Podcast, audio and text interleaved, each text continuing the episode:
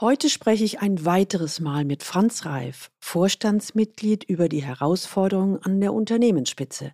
In den nächsten drei Folgen schauen wir uns drei sogenannte heiße Eisen an. Themen, über die zwar viel geschrieben wird, doch wir schauen uns heute mal an, wie läuft es eigentlich in der Praxis, so ganz konkret.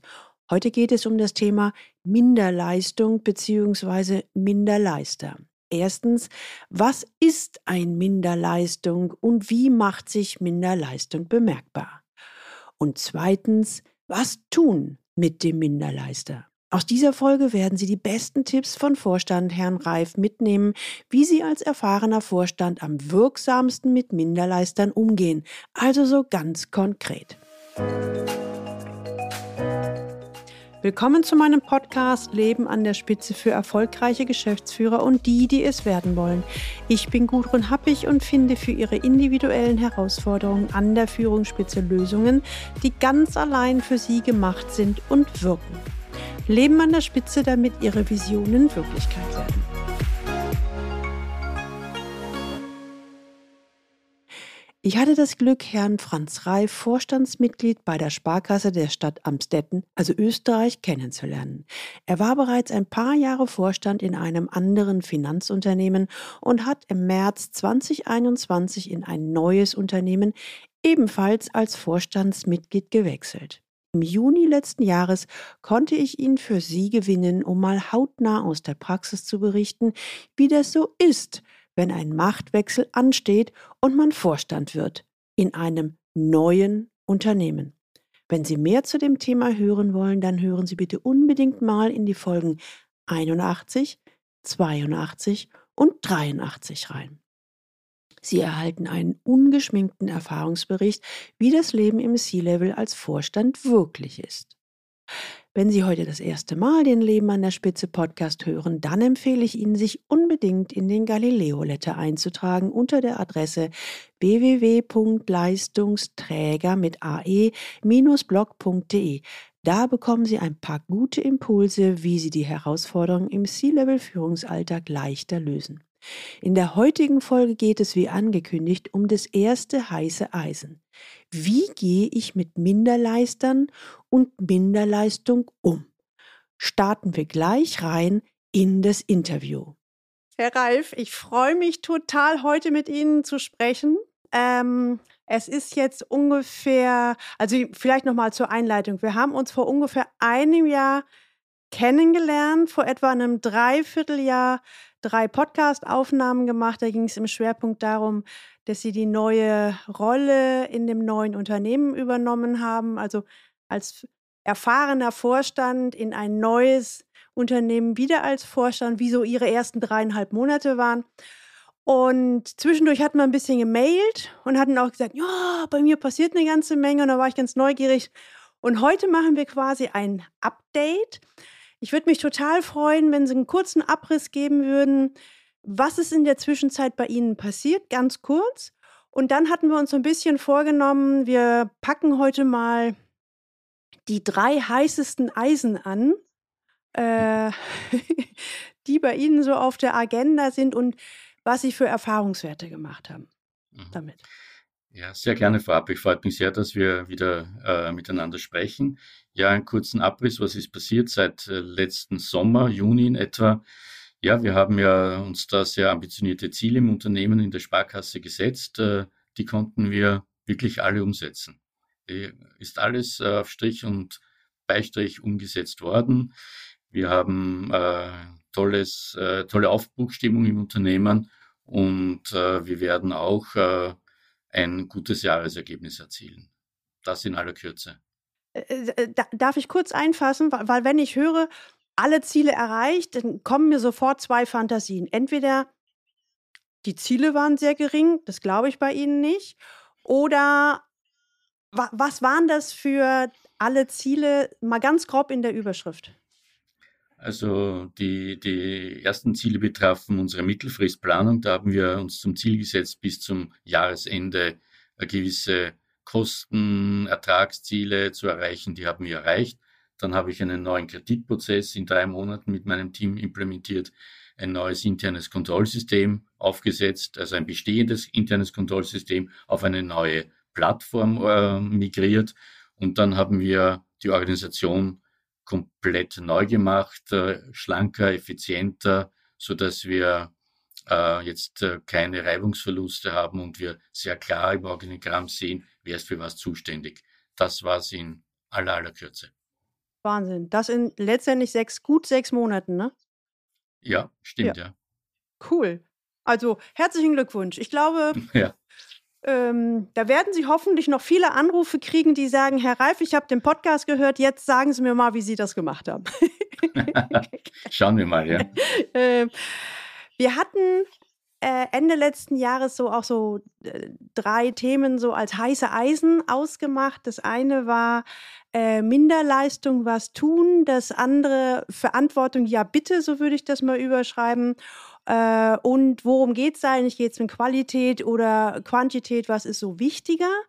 Wir hatten als Idee, ähm, wir gucken uns alle drei Themen an, aber für jedes Thema nehmen wir uns eine Podcast-Folge vor. Heute sind wir bei der ersten äh, Folge mit der großen Überschrift Minderleistung, was tun. Da war bei mir natürlich so die erste Frage, was ist für Sie überhaupt Minderleistung? Oder vielleicht ist es sogar konkreter, was ist ein Minderleister? Also je nachdem, wie Sie es beantworten wollen. Mhm. Ja, spannende Frage. Was verstehe ich unter einem Minderleist oder einer Minderleistung? Ähm, naja, äh, prinzipiell jemanden, der, der klar vereinbarte Ziele nicht erreicht. Ähm, jemand, der sich unter Anführungsstrichen versteckt in der Organisation oder es tunlichst vermeidet, äh, zusätzliche Aufgaben über seinen Aufgabenbereich äh, zu übernehmen oder versucht, diese mit banalen oder unzureichenden äh, Argumenten abzuwehren. Man muss auch sagen, zum Thema Minderleister oder Erreichung von Zielen muss man als Führungskraft schon sagen, dass sich innerhalb eines Jahres oft Prioritäten verschieben und man das natürlich dann in der Beurteilung der Leistung oder der Minderleistung auch berücksichtigen muss. Hm, ja, das heißt, ich fasse jetzt mal mit meinen Worten zusammen, es gibt verschiedene Kriterien, an denen Sie Minderleister festmachen, die dann Minderleistung bringen. Ist das richtig? Ja, ich würde es umgekehrt formulieren. Ich mache an Kriterien fest, dass Minderleistung erbracht wird und die werden von einem Minderleister erbracht. okay, also so oder so, es sind zwei Kriterien, ja. ne? Ähm, ja, genau, ja. Wie, wie sind Sie denn, genau, also die nächste Frage wäre, wie sind Sie darauf aufmerksam geworden? Ich glaube, Sie haben sie schon beantwortet. Ich habe einfach gesehen, da funktioniert irgendwas nicht. Ja, aber das ist wahrscheinlich zu einfach gegriffen. Ich glaube, das Thema Leistung, Minderleistung bewegt uns oder begleitet uns das ganze Berufsleben. Einerseits als Mitarbeiter, als Kollege und andererseits auch als Führungskraft. Äh, wenn, wie meine ich denn das? Als, als Kollege, als Mitarbeiter ist man davon betroffen, äh, wenn sich ein Kollege, ein Teammitglied nicht, nicht an Vereinbarungen hält, nicht an vereinbarte Ziele hält, dann ist man betroffen. Warum? Weil das im gesamten Teamgefüge nicht gut ankommt. Und da kommt es dann oft zu Irritationen, Eifersüchteleien oder ähnliches. Und da besteht dann die, natürlich die Gefahr, dass die gesamte Teamleistung äh, darunter leidet. Und die Kollegen werden sich zu fragen, ja, was ist mit unserem Chef? Sieht er denn das nicht? Warum greift er da nicht ein? Das ist das Thema äh, Mitarbeiter, Kollege. Und wenn man sagt, warum greift der Chef nicht ein, da bin ich dann gleich beim Thema Minderleistung als Führungskraft oder Minderleistung und Führungskraft.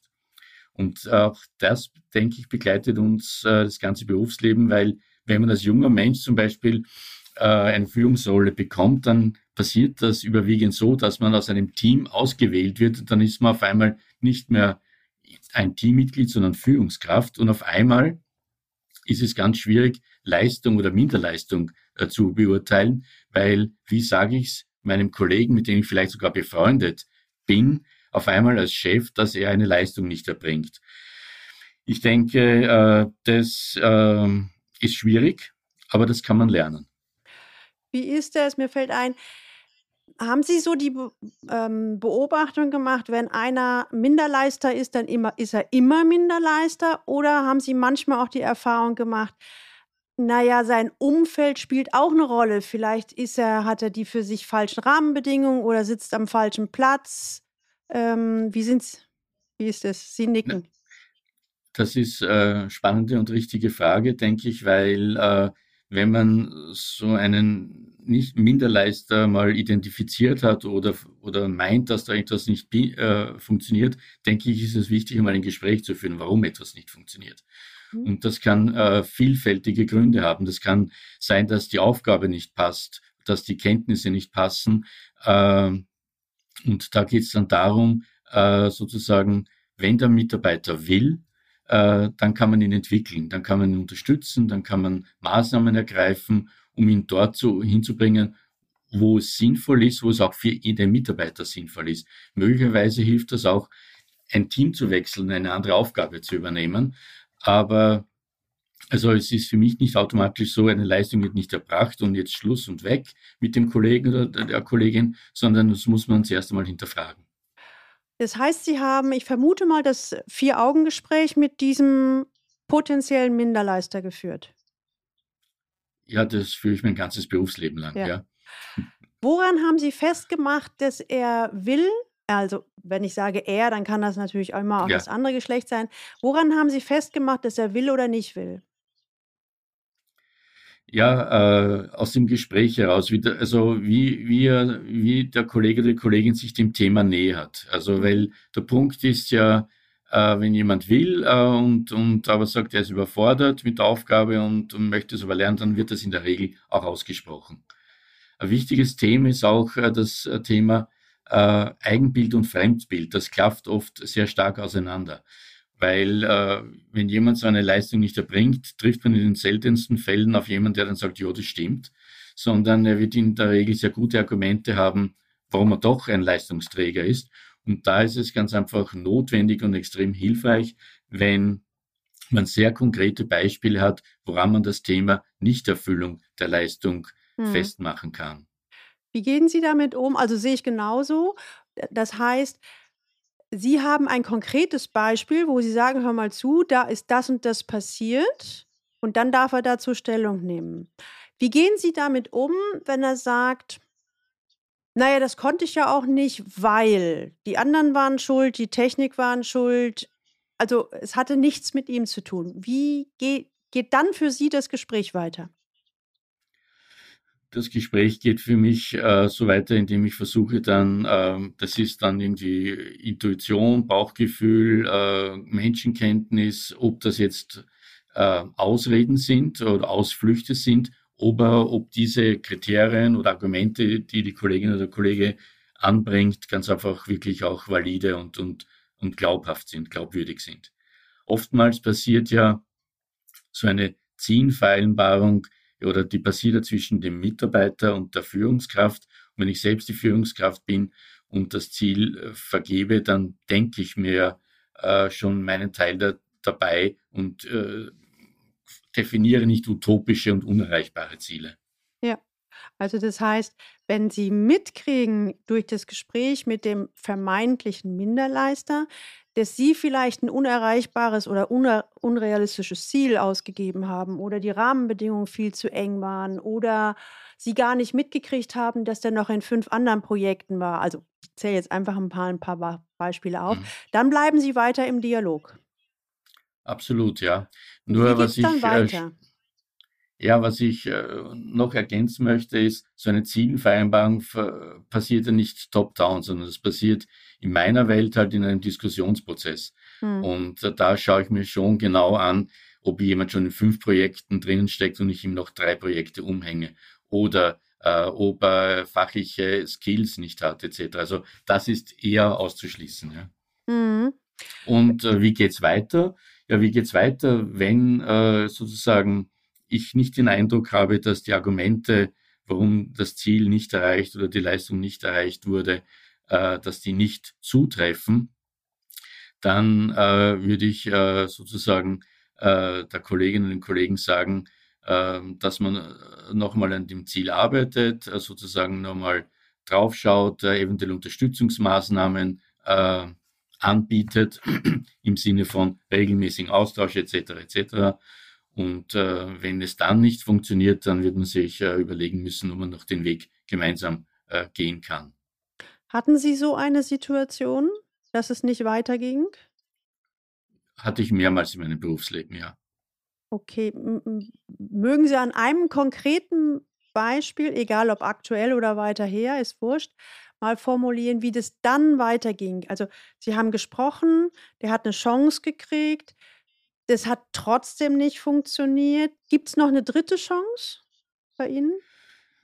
Ähm wenn in, dieser, in diesem Zwischenschritt äh, ein Wille erkennbar war, gibt es natürlich noch eine Chance, aber das ist nicht ad infinitum ausdehnbar. Und wenn dann wirklich gar nichts mehr hilft, dann gibt es natürlich die Möglichkeit, und da habe ich auch mehrere Situationen in meinem Berufsleben gehabt, wo man äh, anbietet, äh, sich eine andere Aufgabe im Unternehmen zu suchen, was möglicherweise den persönlichen Neigungen oder den persönlichen fachlichen Kenntnissen besser entspricht wenn das keine Option ist, äh, äh, sozusagen auch äh, die Möglichkeit anbieten, adäquat aus den Unternehmen auszusteigen. Das hängt dann immer davon ab, von Anzahl der Dienstjahre, die man dabei ist, etc. Mhm, mhm, und natürlich auch Unterstützung anzubieten, wenn jemand aus dem Unternehmen rausgeht, sozusagen ein Netzwerk zu knüpfen, dass jemand eine faire Chance hat, auch woanders mhm. unterzukommen. Aber das bedeutet, also das Aber können Sie streichen, aber das bedeutet, wenn Sie im Gespräch sind mit jemandem und Sie und es funktioniert nicht und Sie aus erkennbar den Willen sehen, ja, ich möchte daran arbeiten, mich verändern oder wie auch immer, dann gibt es ein bis zwei Möglichkeiten, um es mal so zu formulieren, weil Fehler können ja immer passieren. Wenn Sie aber, ich würde fast sagen, nachweislich die Bestätigung bekommen, derjenige will nicht, dann bedeutet es auch konsequent zu handeln. Absolut, mit, ja. Das, ne, mit entweder. Das ist auch hm? entweder im Unternehmen oder quasi auch außerhalb des Unternehmens und das ist auch notwendig aus der Hygiene im Unternehmen, weil wenn ein, die Organisation, die Menschen in der Organisation sind ja intelligent, wenn da realisiert wird, dass äh, nicht Zielerreichung oder Minderleistung nicht konsequent oder keine Konsequenzen hat, dann gewinnt man die Organisation nicht. Dann äh, sozialisiert sich die Organisation und sagt, warum der und ich nicht. Äh, ganz genau. Ne? Also ich glaube, das ist so schlimm, das Schlimmste, was man machen kann. Dann zwei, dreimal androhen, wenn nicht, dann hm, hm, hm, und dann passiert nichts. Weil ich genau, meine, ja. dann als, als intelligenter Mitarbeiter würde ich ja sagen, wenn 70 Prozent reicht und es hat keine negativen Konsequenzen, dann werde ich doch äh, eigentlich blöd, wenn ich 90 Prozent bringe. Dann, das mache ich ja lieber in meiner Freizeit. Also jetzt mal böse gesagt, aber Natürlich. das ist so dieses, ähm, ist es, ich, ich, möchte jetzt mal in, in zwei Richtungen fragen. Ähm, Sie können sich an irgendeinen konkreten Fall in der Vergangenheit erinnern, wo es denn tatsächlich der raus durfte aus der Orga oder aus dem Unternehmen. Bei einem konkreten Beispiel, wie ist derjenige damit umgegangen? Natürlich, äh, das ist, äh, da ist menschliche Betroffenheit, da ist, äh, da ist zum Teil Verzweiflung, da ist äh, zum Teil Ärger. Äh, das hängt von, von, von der Persönlichkeit ab. Da habe ich mehrere Nehmen Sie ein Dinge konkretes erlebt. Beispiel. Also es ist vollkommen wurscht, aber dass er sich an einen konkreten Fall, muss auch nicht in der jetzigen Orga sein, an einen konkreten Fall erinnern? Tiefe Betroffenheit, tiefe Betroffenheit und nicht Verständnis, weil äh, der Mitarbeiter meinte, eine Stütze des Unternehmens zu sein. Wow. Und das heißt, trotz dieser ein, zwei, drei Hilfestellungen und Gespräche ähm, hat diese Person, ich nenne das jetzt mal Selbstüberschätzung, beibehalten? Ja, also das, das Eigenbild hat sich nicht verändert. und hat überhaupt nicht mit äh, dem Fremdbild, äh, das generell in der Organisation vorherrschte, zusammengepasst. Wahnsinn, das ist ja schon extrem, fast extrem. Also Absolut, schon ja, ja. oft, ist oft der Fall, aber da, da haben Sie ja gar keine Wahl. Sie müssen ja reagieren. Genau, ja, so war es dann auch. Und habe ich reagiert und wir haben einen adäquaten Ausstieg aus dem Unternehmen gefunden. Okay. Und ähm, haben Sie irgendwie im Buschfunk mitgekriegt, was mit der Person passiert ist? Ja, hat sich verändert, inhaltlich verändert etwas und, und äh, ist in einem anderen, in einer anderen Organisation jetzt. Okay. Vielleicht hat er ja daraus noch was für sich mitgenommen und gelernt. Ich hoffe, ich hoffe. Welche, bleiben wir mal bei dem Beispiel, der war dann draußen. Welche Auswirkungen hatte das auf dessen mit, dessen Kollegen oder Team? Ich weiß jetzt nicht, vielleicht sagen Sie Mhm. noch, war der in einem großen Team, war der eine Führungskraft oder so? Es geht mir um War die für. Mhm. Auswirkung.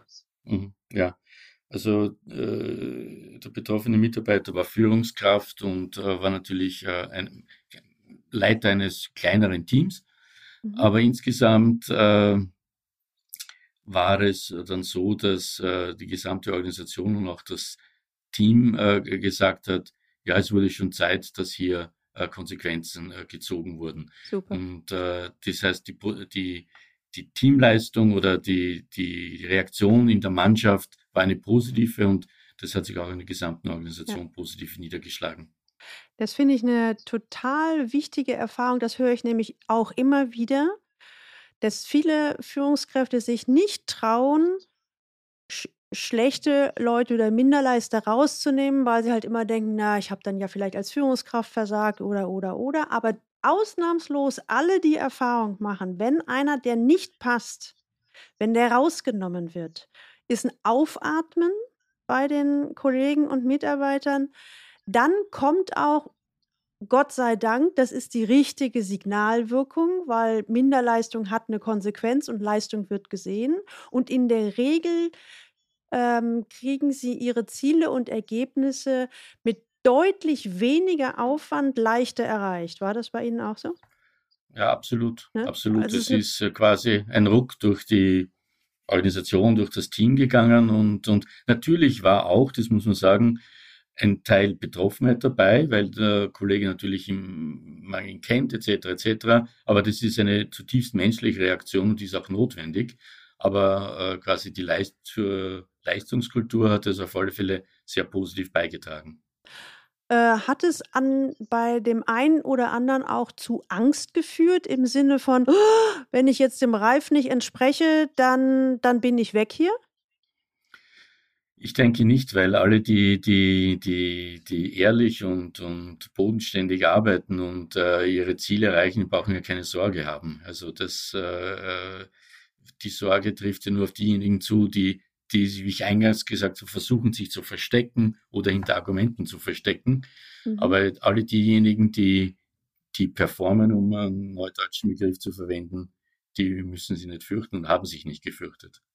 Super. Was ja im Grunde eine Rückwirkung hat, dass sie sehr authentisch möchte ich jetzt mal be ganz bewusst nicht formulieren, aber dass sie sehr klar und berechenbar in in ihren Worten und auch in ihrem Verhalten waren. Ja, das denke ich schon, absolut, ja. Und ich glaube, das ist auch Teil, äh, Teil äh, oder muss Teil einer, einer Führungsaufgabe sein, dass man äh, sozusagen diese Führung, diesen Führungsanspruch auch klar annehmen möchte ähm, und, und äh, quasi in seinen Zielen und in den Dingen, die man tut, auch klar und, und verständlich ist, ja. Und Ja. nachvollziehbar ist. Ja. Ähm vielleicht ist es jetzt ein ähm, bisschen schwierig, die Antwort, aber, ähm, Sie haben ja eine 'ne Menge Jahre Berufserfahrung. Hm. Wenn Sie jetzt mal so über den Daumen schätzen sollten, wie oft kam das vor, dass Sie ein ein wie nenne ich das jetzt mal, einen ernsthaften Prozess mit einem Minderleister hatten? Ähm, und wie viel davon, äh, haben sich gefangen und wie viele mussten dann raus? Also in eine andere Abteilung oder anderes Unternehmen? Äh, Also die Frage ist ganz schwer zu beantworten, weil ich arbeite jetzt seit, äh, ja, seit äh, Mitte der 80er Jahre Mhm, sozusagen. ich weiß, dass das äh, schwer ist. und äh, ich würde sagen, also so den, den, den harten Ausstieg, äh, der wirklich ganz harte Ausstieg ist schon ab und an passiert, aber der war überwiegend in der, Minder, in der Minderzahl. Mhm. Äh, warum? Ähm, weil es gibt auch auf, auf so klare Gespräche mehrere Reaktionen, dass, dass man gar nicht äh, darauf drängen muss, äh, in manchen Situationen, dass sich die Mitarbeiterin oder der Mitarbeiter äh, verändert, sondern es gibt ja auch äh, diejenigen, die sagen, okay, das passt hier nicht, das hat keine Zukunft, ich suche mir einen anderen Platz im Unternehmen. Ja. oder parallel verändern sich aus Eigenantrieb, bevor es äh, quasi andere Konsequenzen hat. Ich würde sagen, überwiegend, äh, also es war die, die Minderzahl, wo man wirklich ganz hart äh, eingreifen musste. Äh, nichtsdestotrotz den Teil zu quantifizieren, der dann gegangen ist oder sich im Unternehmen verändert hat, weil äh, es solche Gespräche gegeben hat, kann man schwer quantifizieren. Aber ähm, der harte Ausstieg, glaube ich, das war die Minder Minderheit, ja, ja. Minderzahl. Und so von der groben Erinnerung, wenn Sie das Gespräch geführt haben und der sich gefangen hat, gibt es da so eine Idee? Vielleicht ist es ungefähr ähnlich zu denen, die sich in andere Bereiche gegangen sind. Vielleicht war es aber auch viel mehr. Vielleicht können Sie sich auch ja. gar nicht dran erinnern, weil das nicht mehr aufgefallen ist. Also das zu quantifizieren ist ganz hart, aber was man natürlich schon erlebt, es gibt schon äh, Kolleginnen und Kollegen, die dann an sich arbeiten und diese Chance auch ergreifen und die oft dankbar sind, dass das transparent gemacht wurde und ausgesprochen wurde.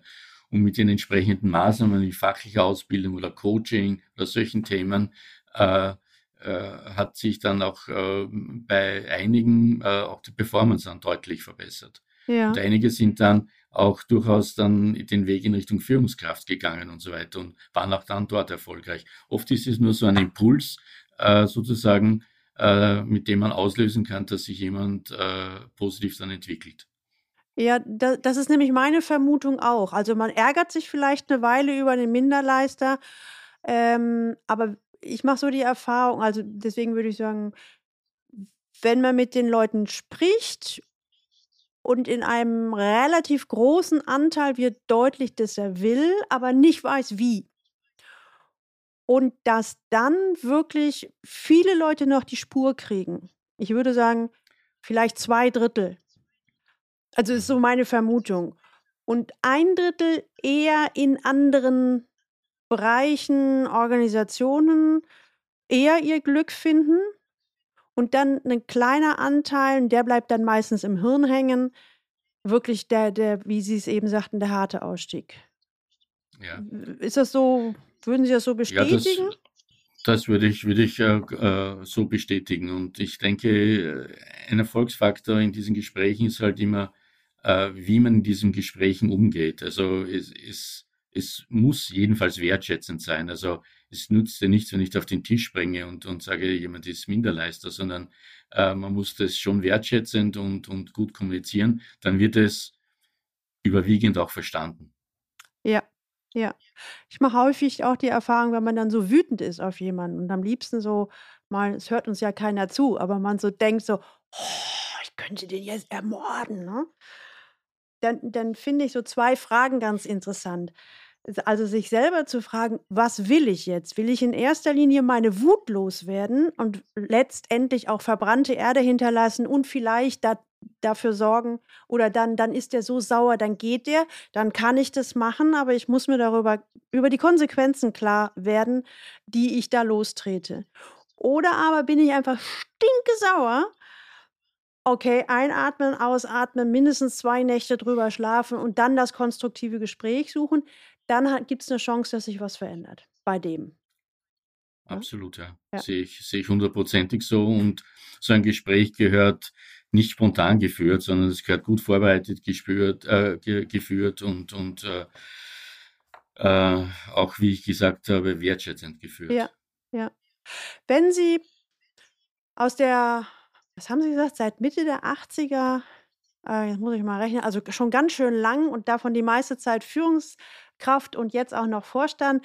Wenn Sie einem anderen Vorstand oder C-Level ein paar Tipps oder Ideen geben könnten, würden, wie er mit Minderleistern am besten umgeht, was würde Ihnen da einfallen? Ja, ähm, drei relativ einfache Dinge. Äh, das erste Ding ist Klarheit. Äh, das heißt, klare und auch messbare Ziele vereinbaren äh, und nicht vereinbaren, ja, macht ein Daily Business so, dass der Laden läuft. Das ist eigentlich Grundvoraussetzung. Das heißt, klare, messbare Ziele vereinbaren. Das ist äh, die Grundvoraussetzung, dass man überhaupt messen kann, ob Leistung erbracht wird oder nicht. Dann äh, so diese Abweichung von der, von der Zielerreichung wie ich schon gesagt habe, wertschätzend ansprechen, die Gründe hinterfragen und verstehen, warum ist die Leistung nicht erbracht worden. Äh, gibt es persönliche Gründe, Krankheit, äh, im familiären Umfeld etwas etc. Und äh, kann es hilfreich sein, Aus, äh, Ausbildungsmaßnahmen oder Unterstützungsmaßnahmen äh, anzubieten, um da äh, an, der, e, an dieser Ecke weiterzukommen. Mhm. Und das Dritte ist äh, Konsequenzen. Also wenn alles wirklich nicht hilft, dann muss man Konsequenzen ziehen, die in einem Unternehmen ja vielfältig sind. Die reichen von Abmahnungen, mündlicher, schriftlicher, bis halt wirklich auch zu einer Trennung. Also das heißt, Klarheit und Konsequenz, also Klarheit, Verstehen und Unterstützung anbieten, aber so oder so Konsequenz sind im Grunde die mindestens bei Minderleistern die wirksamsten Maßnahmen und Führungsinstrumente. Sehe ich das richtig? Ja, das sehe ich so. Also ich, ich, so, ich ja. denke gerade drüber nach, während wir reden, weil das hört sich ja wirklich einfach von den Prinzipien einfach an. Ne? Klarheit, Verstehen, konsequent. Ich glaube aber, dass das die wesentlichen Dinge sind, die in der Kombination selten gelebt und umgesetzt werden. Das denke ich auch. Klarheit klingt so einfach. Nur äh, es ist, äh, äh, man muss die Dinge dann auch wirklich ansprechen, auf den Punkt bringen.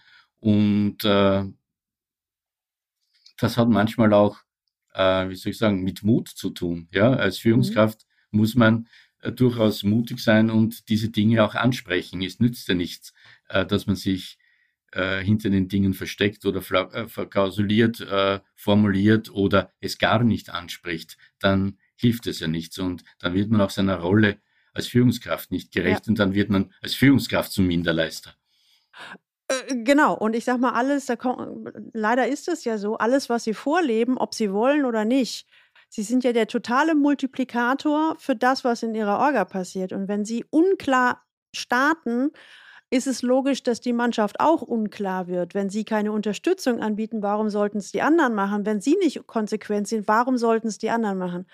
Und ich sage mal, wenn Sie eine Mannschaft von 50, 100 oder 200 Leuten haben, dann ist der, die Auswirkung gigantisch. Ne? Absolut, ja, absolut, ja. Also fassen wir nochmal. Klarheit, äh, das Warum verstehen und Unterstützung anbieten und Konsequenz. Jawohl, ja. Super. Wie lange haben Sie gebraucht, um diese drei Sachen für sich so im Umgang mit Minderleistern äh, so auf den Punkt zu bringen? Wie viele das Jahrzehnte? Schon eine Zeit. ich denke, ich denke, äh, man ist mit dem Prozess nie fertig, sondern ich glaube, man, also ich für mich nehme in Anspruch, ich bin ein stetig Lernender, ja, aber okay. ich denke, ich habe es äh, mittlerweile schon gut im Griff. Aber wenn ich mich an so eine meine erste Führungsrolle erinnere und aus einem Team äh, aus untergleichen rausgezogen zu werden, auf einmal äh, Führungskraft zu werden, das war auch von meinem damaligen Chef nicht gut kommuniziert. Äh, da ist mir schon ein bisschen äh, schwummelig geworden, ja. Und äh, dann denkt man, uh, wie verhalte ich mich richtig? Gott sei Dank habe ich äh, gute Ausbildung auf diesen Ebenen genießen dürfen, so dass es dann immer äh, besser wurde. Und natürlich glaube ich, ist es auch ein Stück äh, erwachsen werden mhm. äh, oder wachsen. Und äh, aber ich glaube, es gibt am Ende gibt es kein hundertprozentig richtig und falsch, sondern Klarheit, Verstehen und Konsequenzen, das ja, aber der Weg dorthin, das ist ein sehr individueller und sehr persönlicher, den jede Führungskraft dann selbst gehen muss. Äh, das denke ich auch. Äh, und, und ich könnte mir vorstellen, dass man das so auf drei so einfache, scheinbar einfache Begriffe reduzieren kann, hat es viele Jahre, wenn nicht Jahrzehnte gebraucht. Absolut, Mir fällt gerade so ein Beispiel ein, das ist schon Jahre her, da hatte ich einen Klienten, haben wir ganz, ganz intensiv zusammengearbeitet in, in einem Termin und da kam nachher als Schlusssatz so ein Satz, ein Leitsatz raus. Und dann guckte der mich an und sagte, Frau Happig, das ist doch eine chinesische Weisheit. Das hätte ich doch auch in dem Buch nachlesen können. Warum haben wir uns jetzt vier Stunden gequält? Sagte ich, naja, vor vier Stunden wussten wir ja noch gar nicht, wo es hingeht. Und wir hatten auch beide keinen Schimmer, welcher einfache Satz hinten rauskommt. Ne? Und das ja. ist die Kunst oder die Arbeit, die wir gemacht haben, um es auf diesen einfachen Satz zu reduzieren, mit dem er dann arbeiten kann. Ja, das, ja spannend. Ne, und wenn ich sag mal, wenn es häufig mache ich so die Erfahrung, irgendwann wird es richtig leicht. Und dann denkt man so, oh, das ist ja ganz einfach. Aber bevor es leicht war, ist es meistens vorher ziemlich holperig und schwierig und ich gehe auch durch Unsicherheiten durch. Nur ich finde, es macht Sinn, sich das anzugucken und dran zu bleiben, weil es nachher wirklich einfach wird. Ja, absolut. Also das kann ich nur unterstützen und es hat einige Zeit, Jahre gedauert, bis man auch für sich selbst äh, äh, diese Klarheit erlangt, äh, wie man zu agieren hat, ja, wie ich zu agieren habe. Ja, und wie sie zur Klarheit kommen, ne? Da gibt es ja genau, auch nicht ja. ein Schema. So. Ja. Super, ganz, ganz vielen Dank, Herr Reif. Eine Frage. Sehr gerne. Wenn äh, Leute mit Ihnen Kontakt aufnehmen wollen, wie, wie kann man sich, wie findet man Sie? Man findet mich sehr gut auf LinkedIn. Mhm findet mich wahnsinnig gut auf Xing auch, aber Xing bin ich weniger aktiv, aber am besten über LinkedIn. Okay, das heißt, ich packe die Ihre Kontaktdaten, den Link und so weiter, packe ich wieder in die Show Notes, damit man leicht mit Ihnen in Verbindung treten kann. Ganz, ja, ganz gerne. vielen Dank für die erste Folge und äh, wir machen an dieser Stelle einen Cut und ich freue mich jetzt schon auf das nächste Gespräch, Herr Reif. Ja, ich mich auch. Vielen Dank. Nun sind wir am Ende der heutigen Folge. Wenn Sie das auch kennen, dass Sie als Vorstand bzw. C-Level Minderleister im Unternehmen haben, dann haben Sie jetzt ein paar pragmatische und praktische Tipps von Vorstand Franz Reif erhalten. Nun sind Sie dran. Was sind die drei wesentlichen Punkte bzw. Aspekte, auf die Sie im Umgang mit Minderleistern ab sofort achten wollen? Notieren Sie sich die wichtigsten Ideen und gerne lassen Sie mich daran teilhaben. Wenn Sie wissen wollen, wie unser Gespräch weitergeht, dann hören Sie unbedingt wieder rein. In Folge 105 geht's weiter. Hier spreche ich mit Vorstand Reif über Verantwortung und wie er die Selbstverantwortung seiner Mitarbeiter gefördert hat. Und in der Folge 106 sprechen wir darüber, wie Veränderungen oder Change-Prozesse im Unternehmen tatsächlich gelingen. Herr Reif teilt mit uns seine besten Ideen und Impulse aus rund 40-jähriger Tätigkeit als Führungskraft und Vorstand. Sie stecken in einer ähnlichen Situation fest und kommen nicht weiter, schreiben Sie mir eine Mail an info@galileo-institut.de und oder oder vereinbaren Sie gern ein kostenfreies Strategiegespräch mit mir. Alle Links zu dieser Folge finden Sie auch in den Show Notes und die finden Sie unter dem Link Leistungsträger mit ae-blog.de slash podcast und hier dann die Folge 104. Teilen Sie gern diese Episode auf allen Kanälen und leiten Sie weiter an alle Personen, die für Sie wichtig sind, Kollegen, Mitarbeiter und Freunde. Abonnieren Sie unbedingt diesen Podcast, damit Sie die nächste Folge nicht verpassen. Und jetzt wünsche ich Ihnen viel Freude beim Leben an der Spitze. Ihre Gudrun Happig.